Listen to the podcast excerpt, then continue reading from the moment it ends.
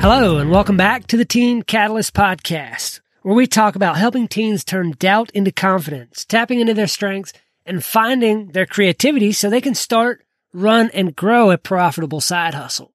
But really, what we're all about is helping boys become impactful men and girls become impactful women, people who can make a change in the world. And we talked in the last episode about five things that kill your confidence, that just take away your confidence in yourself and in your abilities to do life. I want to know for you, what was it? If you're a parent listening, what do you see in your teens? What are the things that crush their self confidence? What is it that you see that builds them up? Did that strike a chord with you? And if you're a teenager, what is it that you struggle with the most in your self confidence? What are the things, the activities, the things that go on around you that take away your self confidence? Let me know. Just hit me up on MeWe. I'll drop a link in the show mm-hmm. notes where you can find me and just go there and say, Hey, look, this is what really struck a chord with me. This is what I struggle with. You can also find me on Facebook or drop me an email, ken at teencatalyst.com. Mm-hmm. Today, I want to talk about how trust and confidence go hand in hand.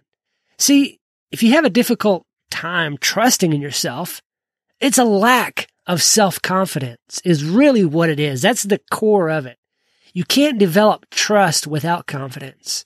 You need to feel secure in your abilities and be strong in your convictions. But you also have to know when you're wrong. See, that requires you to develop confidence and that's scary. It's often super scary being confident but it's not as difficult as you think. See, no one is born with confidence. I don't care who it is. They're not born with confidence. It's something that people learn and develop as they grow up. And it can be the same for you. If you just take steps to develop your confidence, trusting yourself will become easier.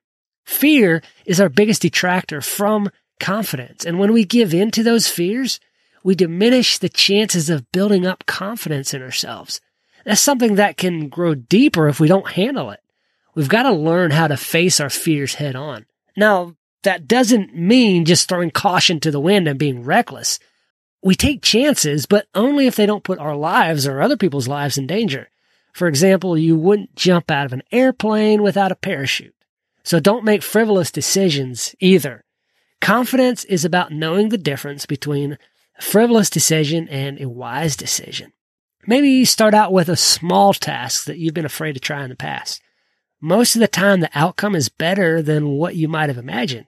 And if you try to project what will happen and it's always a negative outcome, you'll never make any decisions. So take on those small tasks without thinking too much about what's going to happen. And as you produce those positive outcomes, that builds up your confidence like you wouldn't imagine. It, it's amazing how much that builds up your confidence. You need to ask questions when you're not sure about the situations you're going to face. But confidence is not about having all the answers. It's about knowing where to find them and who to rely on with the knowledge that you need. And it's also about pulling the trigger when you've gathered enough information. Not when you have all the information, but enough of the information. Confidence is about taking responsibility for your decisions and your actions. If you believe in what you're doing, you can portray that belief to others who are affected by your decisions. If you start blaming others when the situation doesn't go as planned, you come across as weak. And once that happens, others lose faith in you. And this will cause your confidence to further erode and self doubt takes over. And it's all downhill from there. When you make decisions, own them, even if it doesn't work out. When you increase your confidence, you automatically increase your trust in yourself and you increase other people's trust in you. Then, and only then, can you accomplish more than you ever imagined possible. What does that sound like to you? Would you like to accomplish so much more than you ever thought possible? I want to help get you there. If you're a teenager trying to figure out your direction in life, like, look, I don't know what I want to do. I want to create massive impact in the world, but I don't know where to start. I don't know where to pour my talents into or or what to what to do. I just don't know. Let's let's have a call and figure that out for you.